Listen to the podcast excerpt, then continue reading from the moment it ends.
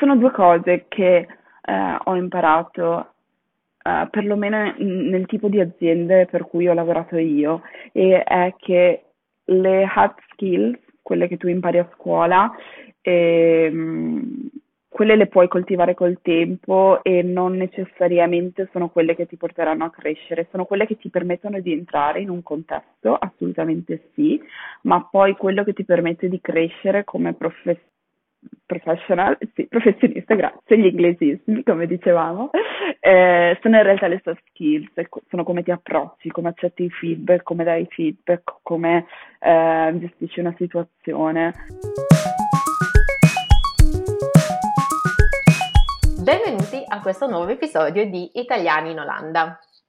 Oggi eh, ci troviamo a fare una piacevolissima chiacchierata con eh, Serena Just. Ciao Serena. Ciao Claudia, ciao a tutti, benvenuti, grazie per l'invito. Grazie a te per aver accettato. Uh, allora Serena, um, partiamo dal, dal, tuo journey, dalla uh, tua vita, come si è trasformata dall'Italia passando per l'Europa e poi per finire ad Amsterdam. Allora, eh, ormai è un bel pezzo, penso che siano 8-9 anni che sono fuori dall'Italia Ehm, ho studiato e sono cresciuta in provincia di Treviso, quindi eh, sono cresciuta nella campagna veneta, ho studiato scienze e tecnologie multimediali all'università, dopodiché ho, sono partita per un'esperienza all'estero. E in realtà ho lavorato fin da giovanissima perché ho fatto la barista eh, da quando avevo 14 anni. E ero, ero molto proattiva, sono sempre stata abbastanza proattiva e a un certo punto mi sono detta, dopo otto anni di barista, eh, ok, devo cercare di staccare e pensare al mio futuro e ho colto l'opportunità di un bando Erasmus eh, per, per, cambiare completamente eh, la mia vita e sono partita per la Spagna, per, per Valencia. Quello è stato il, prim- il, mio primo approccio con l'estero praticamente, eh, perché tutta la mia vita era scuola, bar e, e casa. Eh, quando sono arrivata in Spagna, che non parlavo spagnolo, quindi è stato un, bel trauma, eh, ho avuto per la prima volta eh, tanto tempo libero da investire e, ed è stato, è stato un po' uno shock, nel senso che non ero abituata, la mia vita era sempre stata piena di cose, di persone, eh, di progetti. E mi sono ritrovata in questa spiaggia, in questa università, con tanta gente che non conoscevo, con tanto tempo libero a disposizione, senza nessuna certezza anche di salario, perché per la prima volta, eh, dopo aver vissuto tanto tempo in casa con i miei e comunque guadagnando la mia somma che mi permetteva eh, di coltivare i miei interessi, tutto eh, quelle che erano le mie sicurezze, per la prima volta ero eh, fuori contesto, fuori budget, fuori tutto. E, e, come ogni cosa, quando perdi un po' le tue sicurezze, i tuoi capisaldi, nascono le opportunità, no? Quindi eh, è stato molto challenging per tanti punti di vista, sia perché eh, comunque ho dovuto imparare una nuova lingua, ho dovuto eh, confrontarmi con tante altre culture che, di cui eh, non conoscevo, eh, ho, ho, cominciato a vivere con altre persone, eh, quindi tante esperienze. Ho anche cercato di eh, capire cosa volevo fare della mia vita, quindi sapevo che mi piaceva scrivere, sapevo che mi piaceva la tecnologia, ho aperto un blog, ho iniziato a fare racconti di viaggio, racconti di tecnologia, eh, ho aperto Twitter, eh, ho iniziato a crearmi un network e a maneggiare un po' quei social media che erano davvero agli inizi, 2012-2013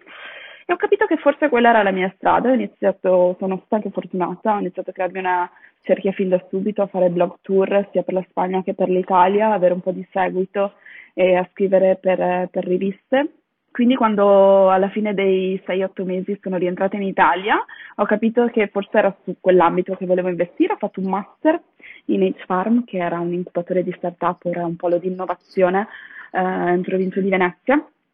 eh, quindi è stato un master abbastanza corto, 6 mesi. E dopodiché ero propensa per rimanere a lavorare in HR, che era la loro eh, agenzia di comunicazione ma in uno degli eventi e blog tour che ho fatto ho conosciuto anche il country manager di Trivago, eh, che ha visto in me in, eh, in quella um, circostanza una buona opportunità perché io avevo la mia rete di blogger e loro stavano pensando di aprire una posizione di blogger relation, influencer marketing, che anche quello era abbastanza eh, agli esordi come, come topic e come ambito perché era il 2013-14, quindi um, era veramente agli inizi.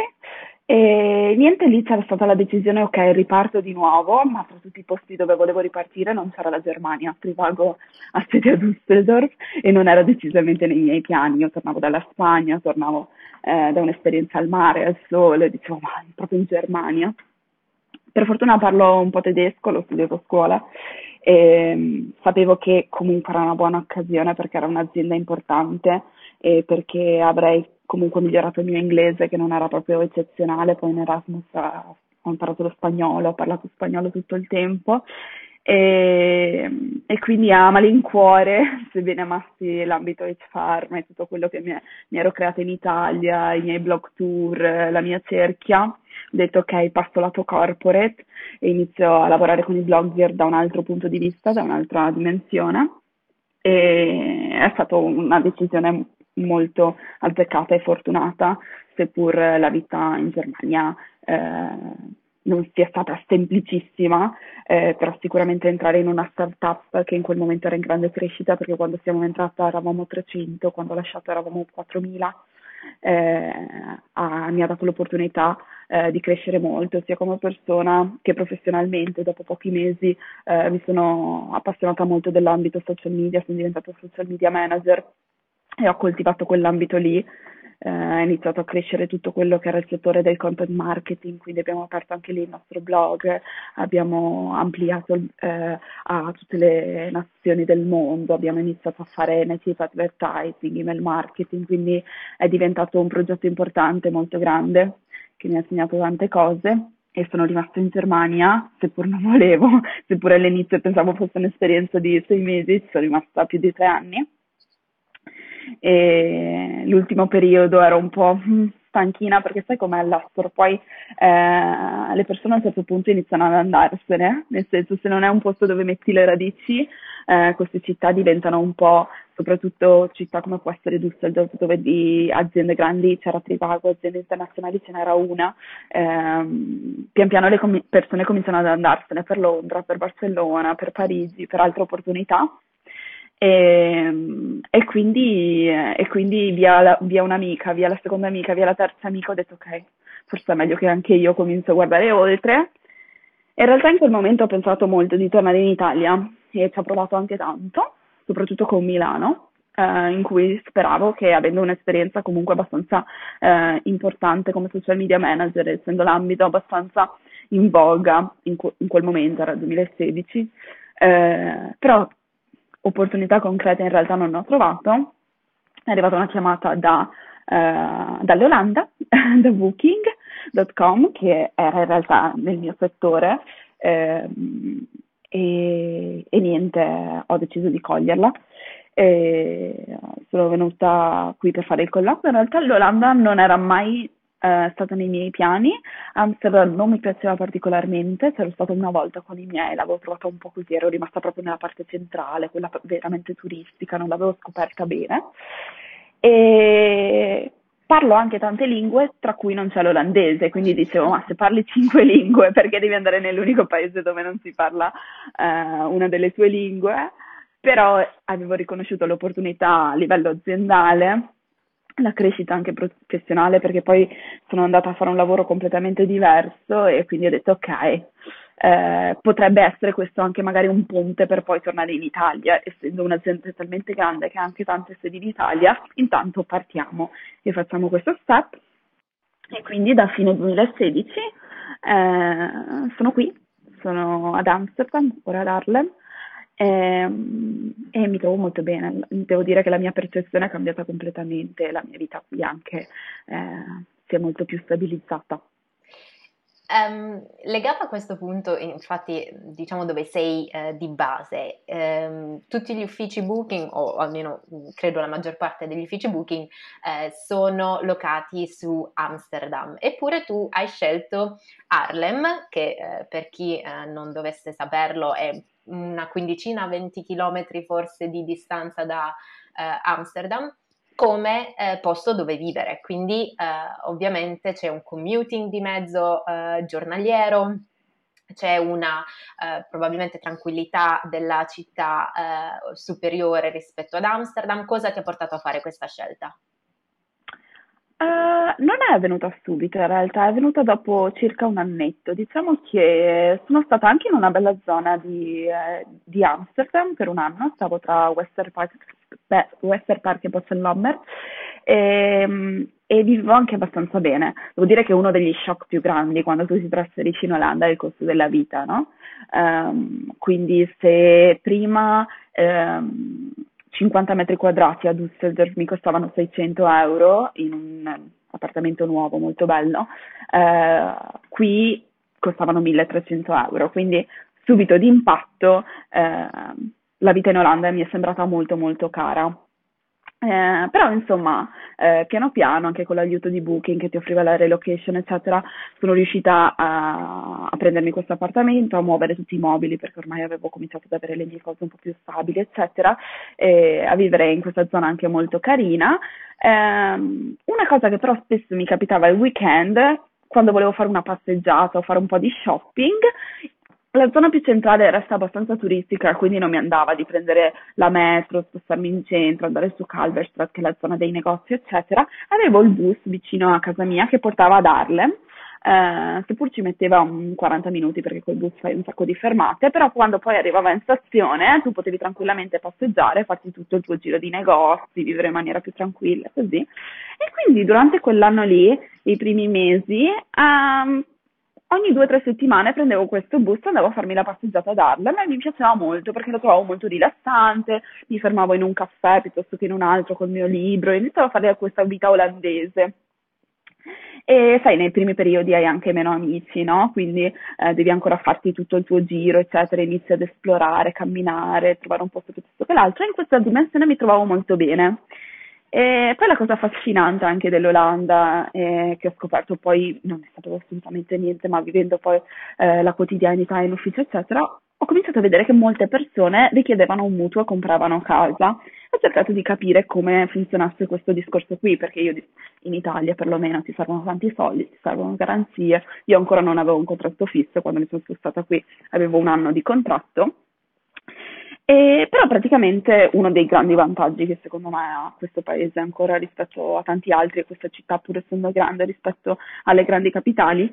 è che pur non avendo il contratto fisso, comunque avendo la garanzia di un'azienda e un po' di risparmio, ma neanche tanto, eh, sono riuscita ad avere praticamente il modulo per richiedere il mutuo eh, un finanziamento del 103% del valore della casa e quindi ho cominciato a guardarmi intorno sia su Amsterdam che su Harlem, che mi piaceva tanto, eh, per cercare di comprare casa e anche risparmiare un po' rispetto a quello che era il costo dell'affitto.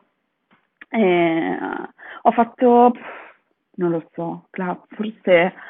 20-30 beats, ne ho fatte veramente tante perché poi ehm, quello che era il mio budget eh, iniziale soprattutto era abbastanza quello un po' di tutti, no? Quelli per avere il classico 40-50 metri quadrati di appartamento e quindi c'è tantissima richiesta qui. Eh, comprare a casa comporta delle aste, quindi un, un, sacco di concorrenza, quindi ho dovuto fare abbastanza sforzo e alla fine eh, la casa che ho avuto fortuna di trovare era ad Harlem, vicinissima alla stazione, anche in un quartiere molto carino di fronte a un parco e me ne sono innamorata subito, ho accettato eh, l'offerta e mi sono trasferita in 448, praticamente dopo otto mesi di vita in Olanda avevo comprato casa con grande terrore della mia famiglia e dei miei amici e di tutti quanti, mi dicevano cosa fai?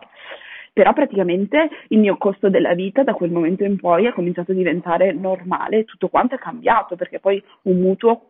il mutuo qui eh, mi è costato eh, 750 euro rispetto ai 1300, allora capisci che tutte le dinamiche sono cominciate a diventare più semplici, più eh, a misura d'uomo, no? Eh, I tanti sacrifici fatti nel primo periodo, finalmente ho visto che si stavano concretizzando e,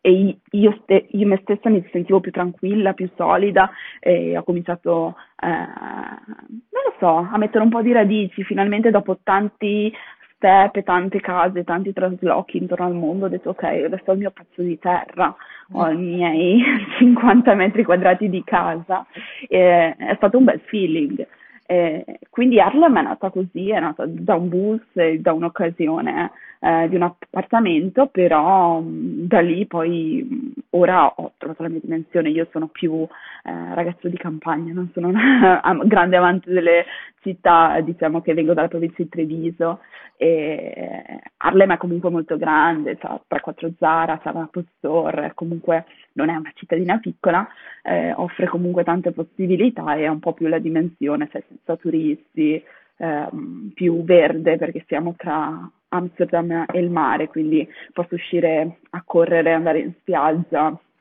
E, questo essere un po' così, eh, né qui né lì mi piace, no? Essere un po' in questa terra di mezzo.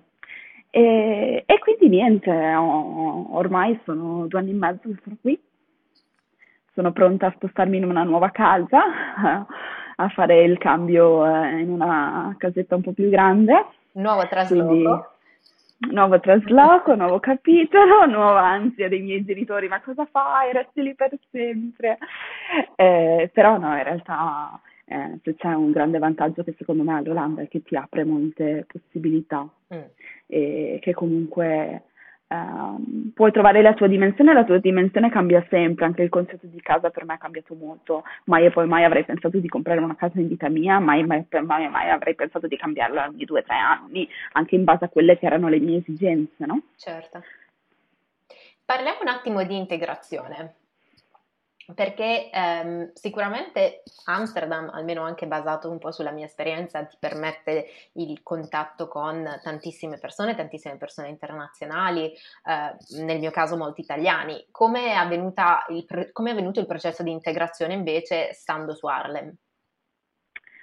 Diciamo che um, è, è diverso, sicuramente è diverso perché la città è molto più olandese, eh, ci sono comunque tanti expat anche qui. Eh, di, forse quello che più ha facilitato l'integrazione per me è stato lo sport. Io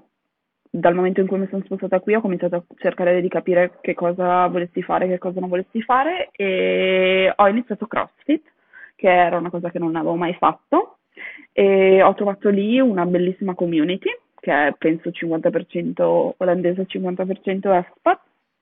e mi alleno alle 6 di mattina, quindi mi sveglio alle 5, alle 5 e mezza prendo la mia bici, mi faccio 2 km e mezzo che comunque non è vicino alla palestra e vado in questa zona industriale dove c'è il box e dove facciamo allenamento eh, che è un po' pazzo perché poi io vado a lavorare alle 10, in realtà non dovrei svegliarmi alle 6 di mattina, però il, mi- il mio gruppo, quello delle persone a cui mi sono affezionato, eh, che è anche un determinato gruppo di persone, perché immagina chi si sveglia alle 6 di mattina è, è un tipo di personaggio, no? Assolutamente. E, tu ne sai qualcosa, mi sa. e, e quindi, e quindi niente, mi, mi, sono appassionata a queste persone, a questo sport e, e, con loro ho creato un po' questo gruppo iniziale, eh, dal gruppo grande poi al mio gruppo di amiche eh, Fit Ladies, siamo su WhatsApp, in cui in realtà tutto, tutto quello che è la mia, mio weekend, eh, le mie giornate qui, il mio passatempo, eh, gira intorno allo sport o il cibo, ma non è eh, come quando stavo ad Amsterdam che se mi vedevo con qualcuno era per andare a mangiare una cosa o per bere una cosa. Qui se ci vediamo, ci vediamo per andare alla lezione di, di CrossFit o per andare a spinning o per andare a correre e poi magari ci fermiamo a bere una cosa. Però tutto parte sempre dal fare un, un'attività insieme se poi è più estate magari prendiamo una barca, eccetera, però di solito parte sempre dal fare un'attività sportiva e anche le tempistiche sono diverse, di solito non andiamo fuori tanto la sera tardi, ma o la mattina presto o durante il pomeriggio che poi si dilunga verso la prima serata, però è, è proprio diverso come contesto. Come lo sport secondo te gioca positiva- positivamente un ruolo o negativamente, immagino positivamente però, eh, ammettiamo anche l'altra possibilità, ehm, nel contesto lavorativo? Ah, sicuramente uh, non lo so se, se avrei tenuto botta uh, senza, senza, il crossfit o senza lo sport, perché comunque è anche difficile da spiegarsi. Spesso quando io cerco di dire a mia mamma che lavorare nel mio contesto è comunque stressante, lei mi dice ma stai scherzando, vai a lavorare alle 10 e finisci alle 5 e mi dici che sei stressata. Eh, però sì, è uno stress diverso, uno stress che comunque va eh, smaltito eh, e lo sport è il mio canale eh, per farlo. Ehm, mi ritengo abbastanza fortunata nel senso che ho comunque un lavoro molto bello, io mi occupo uh, della parte di software development in uh, Booking, sono team leader di un gruppo uh, di sviluppatori e designer. E um, nella mia parte sia, eh, mi prendo cura delle persone, del loro sviluppo professionale e eh, curo anche la parte sessuale dei testi del sito. Quindi ho questa eh, doppia funzione e, però comunque eh, è un contesto abbastanza challenging perché eh, um, sei in tech, quindi essere donna in tech non è sempre semplice, eh, sei una minoranza comunque, sei oltretutto una copywriter di base o è una marchettara, quindi non una persona tecnica. Sei anche la loro manager, quindi eh, inizialmente vista con un occhio un po' così. Eh, però insomma, non lo so, a me qui l'impressione piano piano è stato che tutto è possibile o perlomeno ti danno la possibilità di farlo, perché non mai avrei mai e poi mai avrei immaginato per quelle che sono le mie skills, la mia personalità di finire in un contesto del genere. Eh, però c'è tanta fiducia, c'è tanta apertura mentale in questa azienda, ma in questo paese, nel senso che Booking è sicuramente eh, un buon contesto, ha anche vinto dei premi in, uh, in, termini di integrazione e di inclusività, però mm, penso che abbia questa caratteristica perché è in Olanda e perché comunque il paese è un paese eh, aperto e che ti permette di fare determinate cose che in altri contesti uh, non è possibile fare. Verissimo, eh, anch'io mm, sto sperimentando diciamo, questa cosa sulla, sulla, mia pelle, credo che ci sia un'apertura ehm, verso le eh, culture differenti da quelle olandesi che ehm, effettivamente mi lascia particolarmente sbalordita. Um, a parte una questione proprio di diversità e di eh, promozione anche eh, della, sì, della, diversità, qua non viene semplicemente accettata, viene eh, celebrata, eh, vedono effettivamente nella diversità e credo che questo probabilmente eh, venga dal eh, passato coloniale ecco, di, dell'Olanda, credo che nella diversità e nel... Um, nell'unione delle, delle culture hanno, hanno, visto una forza e, e, credo che questo si stia ripercuotendo in tutti i business che iniziano o che comunque vengono coltivati qui, qui in Olanda. Parliamo per un secondo invece di um, relazioni amichevoli. Um, l'importanza di fare networking secondo te, per qualcuno che, eh, immaginati il caso di qualcuno che si trasferisce mm, da poco, si è trasferito da poco in Olanda, quanto consiglieresti la partecipazione ad eventi come Meetup o eh, anche eventi che vengono fatti all'interno delle corporate per ehm, sì, promozione magari di contenuti e di eh, learning, ma anche semplicemente del concetto networking?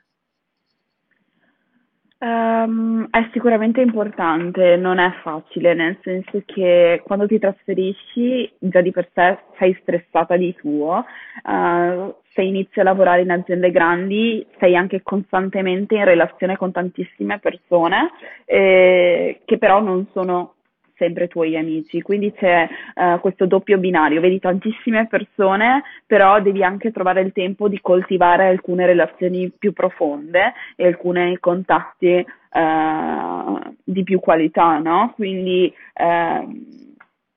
è sicuramente importante trovare persone affini, no? E quindi cercare di trovare eh, di coltivare quelli che sono i tuoi interessi e trovare persone che girino intorno a quel mondo e che magari con, con le quali costruire delle relazioni un po' più forti. Io ho cercato di farne abbastanza networking, devo dire mi ci è voluto un po', eh, i primi mesi, annetto non è stato facile. Eh, e poi ho anche sempre un doppio canale, nel senso che eh, io continuo a coltivare tanto il network italiano, ma non solo di italiani in Olanda, gli italiani in Italia, continuo tanto uh, a coltivare le relazioni con e per l'Italia. È ancora una cosa che ho a cuore. Per chi ti conosce, insomma io ovviamente è un po' che ti conosco, eh, hai quasi sempre un biglietto aereo pronto per l'Italia per partecipare a qualche meeting, partecipare come speaker la maggior parte delle volte a eh, conferenze eh, del tema marketing, quindi eh, assolutamente credo che questo sia un valore aggiunto a te come persona e come personalità e come professionista, il fatto di effettivamente nutrire entrambi i contesti, sia quello italiano che quello olandese. Um, parlando di biglietti aerei, um, cosa, eh, cosa, fai o cosa hai fatto o cosa pensi di fare nel futuro per continuare a mantenere, diciamo, vivi i rapporti, eh, per esempio, con la famiglia? Eh, una cosa che spesso racconto è che la gente è un po' incredula, però io praticamente da 8-9 anni a questa parte torno in Italia una volta al mese. Penso che questo, per via della quarantena, sia stato il periodo probabilmente più lungo senza rientrare, ma la mia media, sì, anche quando in realtà ehm, finanziariamente, sai, all'inizio le internship, eccetera, era un po' più challenging, eh, però ho sempre in un modo o nell'altro trovato il modo di eh, partire il venerdì sera e tornare il lunedì mattina e comunque mantenere con la famiglia e gli amici una relazione praticamente costante, perché poi in realtà quando hai 23-24 anni ti pesa di più perché i tuoi amici sei abituato a vederli sempre. Eh, ora che ne abbiamo 30 ehm, e più, eh, vedersi una volta al mese con gli amici, anzi quando torno io è la scusa buona che tutti dicono ah allora organizziamo una cena da questa parte, allora organizziamo un evento da quest'altra. E quando ci vediamo sembra ieri che ci siamo visti, perché poi tra una cosa e l'altra passare tre settimane è, non è niente. E, e, quindi si è creata in realtà una bella continuità, il rapporto secondo me sono ancora molto forti. E, ho la fortuna anche di vivere in una zona in cui tutti i miei amici, la mia famiglia è rimasta lì, non è che si sono eh, sparsi di, di tante altre persone che magari quando ritornano non è che tutti gli amici li trovano lì perché sono, si sono magari mossi su Milano, su altre città. In realtà la, il, la mia cerchia è rimasta molto in zona mia, nel bene e nel male, perché poi mi mancano, però eh, so che quando torno li trovo e questo è un aspetto positivo. Perfetto. Um, questa è una domanda che faccio spesso, um, che ho fatto ultimi, negli ultimi due episodi. Qual è stata la cosa che eh, hai trovato un po' più challenging nel momento in cui ti sei trasferita eh, in Olanda, che può essere dal punto di vista proprio tuo personale o anche di scontro culturale? Ma un fattore è la lingua, nel senso che io sono anche predisposto per le lingue, parlo diverse lingue e ritrovarmi in un paese dove non parlo completamente la lingua, non la capisco, mi dispiace molto. E, um, ho provato anche a impararla e um, ho perso un po' la motivazione eh, perché se da un lato l'olandese è terribile e non ti permette di essere integrato al 100%, dall'altro tutti parlano inglese e sono molto predisposti a parlare inglese, quindi diciamo che ti accomodi molto su questo fatto e, e quindi alla fine eh, ho, ho, visto subito che è anche il vantaggio dell'Olanda, nel senso eh, non mi sono mai sentita eh, una straniera come mi sono sentita in altri posti. Io qui devo dire che eh, mi sembra un po' di vivere in una bolla e, ehm, che ha suoi lati positivi e negativi, però mi sento molto a casa. Sapere il tedesco non ti ha aiutato neanche? Perché almeno questa è una cosa che mi dico io, non parlando tedesco, io parlo l'italiano e l'inglese in maniera più o meno scadente, anche entrambe. Um, ah, però, um, ecco, ho pensato che te avendo una base di tedesco, questo eh, avrebbe facilitato un po' eh, la, l'integrazione, tra virgolette, con la lingua. No, sicuramente sì, eh, nel senso io riesco a leggere l'olandese se mi arriva una lettera eh, la capisco completamente e un po' catturo tutto quello che mi sta in, eh, intorno, però insomma per avere eh, la scioltezza di parlare in pubblico, quello è difficile. Ora ho ripreso un pochino eh, con un insegnante online, lezioni private, l'idea comunque a lungo termine c'è sempre di imparare la lingua, però è un po' difficile essere esposti e coltivarla, ma ci proviamo sempre. Ok. Um, perfetto, Sere. Allora, io direi che ci possiamo avvicinare verso uh, la chiusura e um, come è avvenuto già nei precedenti episodi ci sono tre domande che uh, mi piacerebbe chiederti. Um, la prima è dove ti immagini da qui a dieci anni? Dove è difficile? come mm, mi immagino con una famiglia quello che forse cerco è un po' di stabilità, nel senso che comunque sono stati tanti anni di eh, vagabondeggiare, quindi un mettere un po' delle basi eh, mi piacerebbe. Se qui o in Olanda non lo so, non immagino di spostare in altri posti. Eh, credo che sia o qui o in Olanda, non mi vedo in nessun altro um, parte del mondo e non, non, credo avrei le forze di ricominciare da zero con famiglie, con gli amici, eccetera. Eh, devo dire che qui mi trovo molto bene, ho la mia dimensione, eh, è più facile immaginarmi qui per, per, via del lavoro, per via della casa, eh, però insomma, e anche della facilità comunque di mantenere una relazione con l'Italia, eh, essendo abbastanza vicino, io un'ora e mezza sono a casa, quindi potenzialmente qui e auspicabilmente con una famiglia. Mi sembra una bellissima risposta. Eh, cosa diresti a te stessa di dieci anni fa? Uh, devo dire che io ci credevo molto, direi di crederci, eh, però ci ho sempre creduto tanto, sono sempre stata abbastanza eh, cocciuta e insistente. Eh, direi di non mollare. Uh, io, io stessa mi sono candidata in questa azienda 14 volte e ho un sacco di mail di rifiuto, ma me, io sempre comunque una mail a quelle aziende che mi piacciono, una candidatura, se, se ho un'idea o un, uno scenario che vedo, in cui mi ci vedo, eh, la, butto la butto sempre lì, il semino, coltivare sempre quelle cose che potrebbero crescere in un futuro, anche se magari in questo momento tu stessa magari non sei pronta, ehm, c'è modo di arrivarci, no? Prima o poi. Quindi niente di, di crederci, di, di, insistere, di non mollare in quei momenti eh, un po' più difficili, perché comunque c'è tanta anche solitudine, no? Nella vita di un expat non è sempre facile eh, devi imparare a vivere con te stesso prima di tutto e, e a starci bene. Eh, perché ti mancano un sacco di cose. Eh,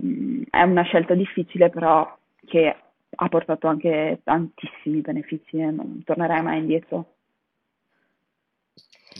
Che consiglio ti senti di dare a uh, italiani che hanno voglia magari di fare l'esperienza all'estero, ma che ancora non l'hanno fatta e che magari possa ispirarli? Secondo me, ehm, di circondarsi delle persone giuste e di guardare alle persone giuste, perché comunque ehm, quello influenzerà anche molto il come eh, poi vivranno eh, una città. Io mi immagino una persona che possa decidere oggi eh, di trasferirsi in Olanda, non, non, non per forza si circonderà di persone come noi. Eh, ci sono tantissime persone che vengono in, in Olanda con tutt'altro presi, pre, presupposti e con tutt'altro stile di vita, quindi eh, se auspichi a un determinato modello eh, di vita, uno stile di vita, eccetera, cerca di circondarti di quelle persone che ti apriranno eh, possibilità, scenari, eh, porte eh, verso la direzione giusta, che non è un, un, discorso di opportunismo, ma un discorso semplicemente di farsi ispirare, di trovare eh, la giusta strada e di prendere i giusti modelli eh, da seguire tu hai, avevi un modello in testa o qualcuno che hai osservato a lungo e che ti ha ispirato nel tuo cammino? Ne ho osservati tanti, sì, devo dire che um, eh, ci sono state tantissime persone che eh, mi hanno, mi hanno aiutato e, e, non per forza qui in Olanda, ma eh, che, che, mi hanno insegnato un po' um, come, eh, la, come può essere anche la vita eh, di una spazio, quali sono le piccole cose eh, che ti aiutano a sentirti a casa, ad integrarti, eh, come costruirti la tua routine, ehm, come anche trasmettere dei messaggi positivi. Sì, assolutamente sì. Ok, ultima domanda extra point, se vogliamo fare così. Se ci fossero due skills che um, consiglieresti alle persone che ancora sono in Italia o magari anche persone che sono qua in Olanda ma che sono arrivate diciamo eh, senza avere un lavoro necessariamente, due skills che andrebbero veramente nutrite per eh, ipoteticamente o idealmente raggiungere dei buoni risultati dal punto di vista eh, lavorativo? Due skills. Um, secondo me ci sono... Um, ci sono due cose che eh, ho imparato, eh, perlomeno nel tipo di aziende per cui ho lavorato io, e è che le hard skills, quelle che tu impari a scuola, ehm, quelle le puoi coltivare col tempo e non necessariamente sono quelle che ti porteranno a crescere, sono quelle che ti permettono di entrare in un contesto, assolutamente sì, ma poi quello che ti permette di crescere come professionale eh, come pro, eh, professionista. Professional, sì, professionista, grazie, gli inglesismi, come dicevamo, eh, sono in realtà le soft skills, sono come ti approcci, come accetti il feedback, come dai feedback, come eh, gestisci una situazione, eh, quanta apertura mentale hai e come... Uh, sono queste cose qui, non lo so, eh, nell'azienda poi eh, imparare si impara, no? E sbagliare si sbaglia, però ehm, è giusto, è giusto coltivare un po' eh, se stessi e diventare de- dei bravi professionisti e delle brave persone, che poi spesso coincide, no?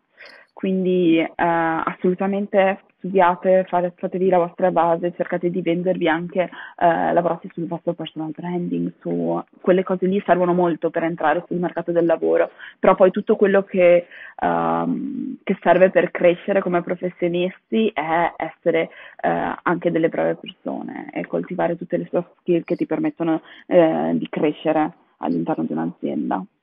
Verissimo, anch'io penso che uh, le hard skills imparano, ma con l'attitudine diciamo che ci nasce e quello secondo me fa, fa moltissima differenza. Sere, uh, siamo arrivati alla fine. Non mi resta uh, che già. assolutamente, già hai visto volato il tempo, eh, non mi resta che veramente ringraziarti per, per, il tempo che hai dedicato in questa soleggiata ma ventilata eh, domenica eh, di ehm, di marzo e insomma grazie ancora per, per aver accettato l'invito e da parte mia è stata una super piacevole chiacchierata. Grazie a te, grazie a voi per avermi ascoltato e se volete mettervi in contatto sono sempre qui e Perfetto. alla prossima. Grazie mille Sera, alla prossima. Ciao ciao, Bye.